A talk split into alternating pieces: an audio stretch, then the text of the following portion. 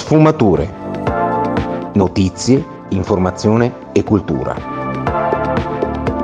Interviste a cura di Davide Sanavio e Davide De Bernardi. 17.38 e 5 secondi, venerdì 4 novembre 2022, questa è Crystal Radio sulle frequenze FM 96.20, sul DAB e anche sul nostro sito www.crystalradio.it.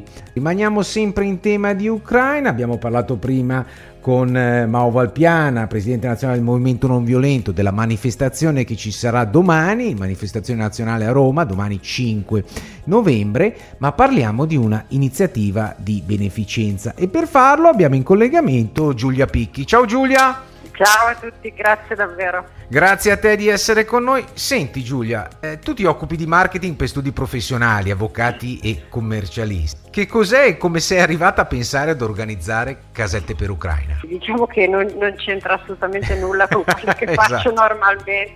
Eh, no, è stata un'enorme cosa, diciamo, che qualche giorno dopo lo scoppio del conflitto mia figlia, che all'epoca aveva sette anni, è venuta da me e mi ha detto ma perché al posto di farsi la guerra non costruiscono una fila di case dall'Ucraina alla Russia? Mm. Io ho pensato che fosse una cosa tenera e nel chiacchierare proprio con uno dei miei clienti, con l'avvocato Frazzica, eh, lui mi ha detto ma tu sei capace di lavorare al vicinetto perché non le fai qualche casetta sì, un po' da soddisfare la sua trovare il modo diciamo, per, per soddisfare la sua richiesta in un modo originale. Io ho pensato che fosse un'ottima idea, però certo. ho pensato anche di non volerlo fare da sola, ma che fosse un'ottima idea coinvolgere un po' di amiche per fare qualche casetta al vicinetto e venderle per raccogliere dei soldi da dare in beneficenza. Solo che poi ho, ho, pubblicato, prima l'ho detto alle mie amiche, poi ho pubblicato su Instagram la richiesta se mm. qualcuno aveva voglia di aiutarmi e diciamo per accorciare una storia lunga ho pubblicato ad oggi 617 casette che mi sono arrivate un po' da tutto il mondo, davvero, da Canada, Austria, Francia. Ecco, brava. Difatti una delle domande era questa, quante casette sono arrivate e da quante parti del mondo? Allora, da, da, Canada, Francia, Inghilterra, Spagna, Austria e Germania e naturalmente da tantissime parti d'Italia. Mi hanno scritto anche da Argentina, Messico, Stati Uniti poi, eh, per partecipare al progetto, poi non tutti diciamo, hanno spedito le casette, però eh, hanno veramente scritto da tutte le parti del mondo e, e la cosa che che mi hanno detto e mi hanno scritto più di frequente era che erano felici di partecipare a questo progetto e mi ringraziavano per aver trovato un modo per permettere a loro di aiutare.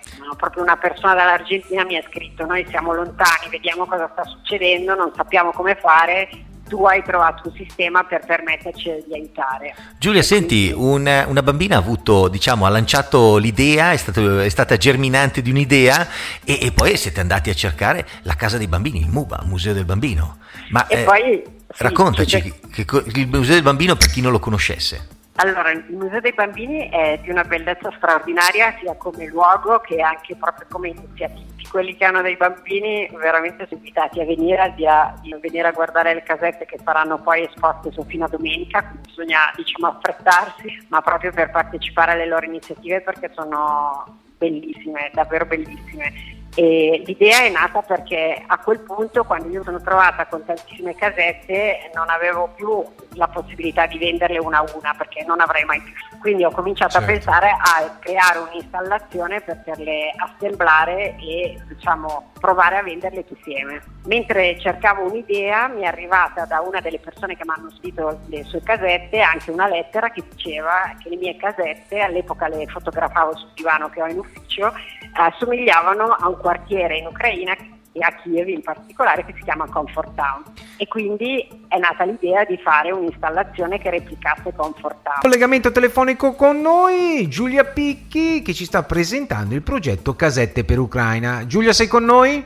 Ci sono, ci sono. Senti, stavamo parlando prima del MUBA. Quante più o meno casette verranno, eh, sono esposte? No, perché la mostra è iniziata ieri se non sbaglio. È iniziata ieri, sono esposte 249 case, 300, scusami, 349 casette e sono installate diciamo, su una replica che è stata realizzata da mia cugina che è una scenografa che si chiama Alessandra Picchi che ha praticamente scelto alcuni dei quartieri Certo. di Comfort Town, alcune zone di Comfort Town e le ha riprodotte facendo supporti in MDF, che è questo materiale con colori naturali che appunto riproduce proprio la pianta di alcune aree di Comfort Town e poi è stata per così dire tutta decorata con appunto le casette, una, una parte delle casette che sono arrivate. Giulia, senti, ho letto che eh, tra le altre cose, per chi vuole cimentarsi, domenica c'è anche il eh, l'uncinettare insieme. Bravissimo insomma. Davide, perché eh, di- stavamo arrivando alla domanda, grandissimo Davide che mi ha dato l'assist, di che cosa sono fatte queste casette e se la tecnica è particolarmente difficile da imparare.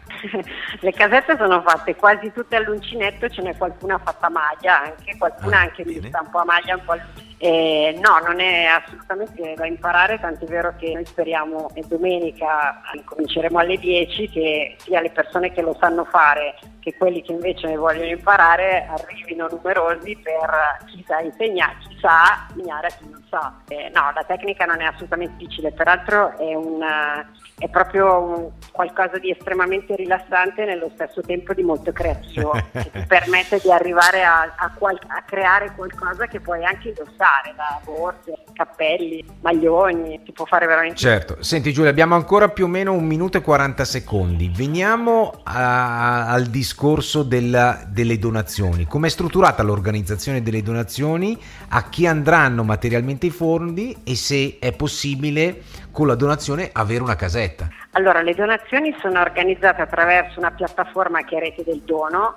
Eh, le donazioni arriveranno direttamente a CESBI, che è l'organizzazione che materialmente si occuperà poi di ristrutturare la scuola Arcobaleno, che è questa scuola a buccia che è stata fortemente danneggiata e privata diciamo, dei Certo. materiali che servono per i bambini. Eh, abbiamo previsto una serie diciamo, di reward in funzione di quanto viene donato e il nostro vero obiettivo comunque è donare, è- è vendere i quartieri. Certo. Quindi stiamo cercando dei big donor che si facciano carico di acquistare i quartieri facendo delle donazioni invece decisamente sostanziose. Le casette verranno fisicamente, quelle fisiche diciamo, verranno eh, date in- come reward, però abbiamo messo un prezzo un po' alto per cercare di incoraggiare a, Diccelo, a donare tanto. Perché con 110 euro arriva una casa. Ok. Sì, quindi- Giulia, ricordaci gli- l'appuntamento, data, luogo, tutto, in modo che così per passare delle giornate o comunque dei momenti piacevoli, bellissimi, insomma, dove ti troviamo?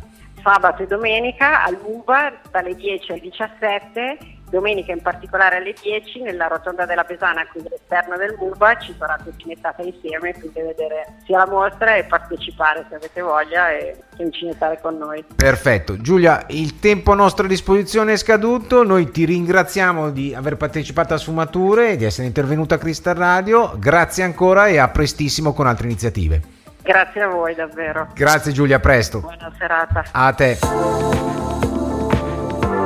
Sfumature. Notizie, informazione e cultura. Interviste a cura di Davide Sanavio e Davide De Bernardi.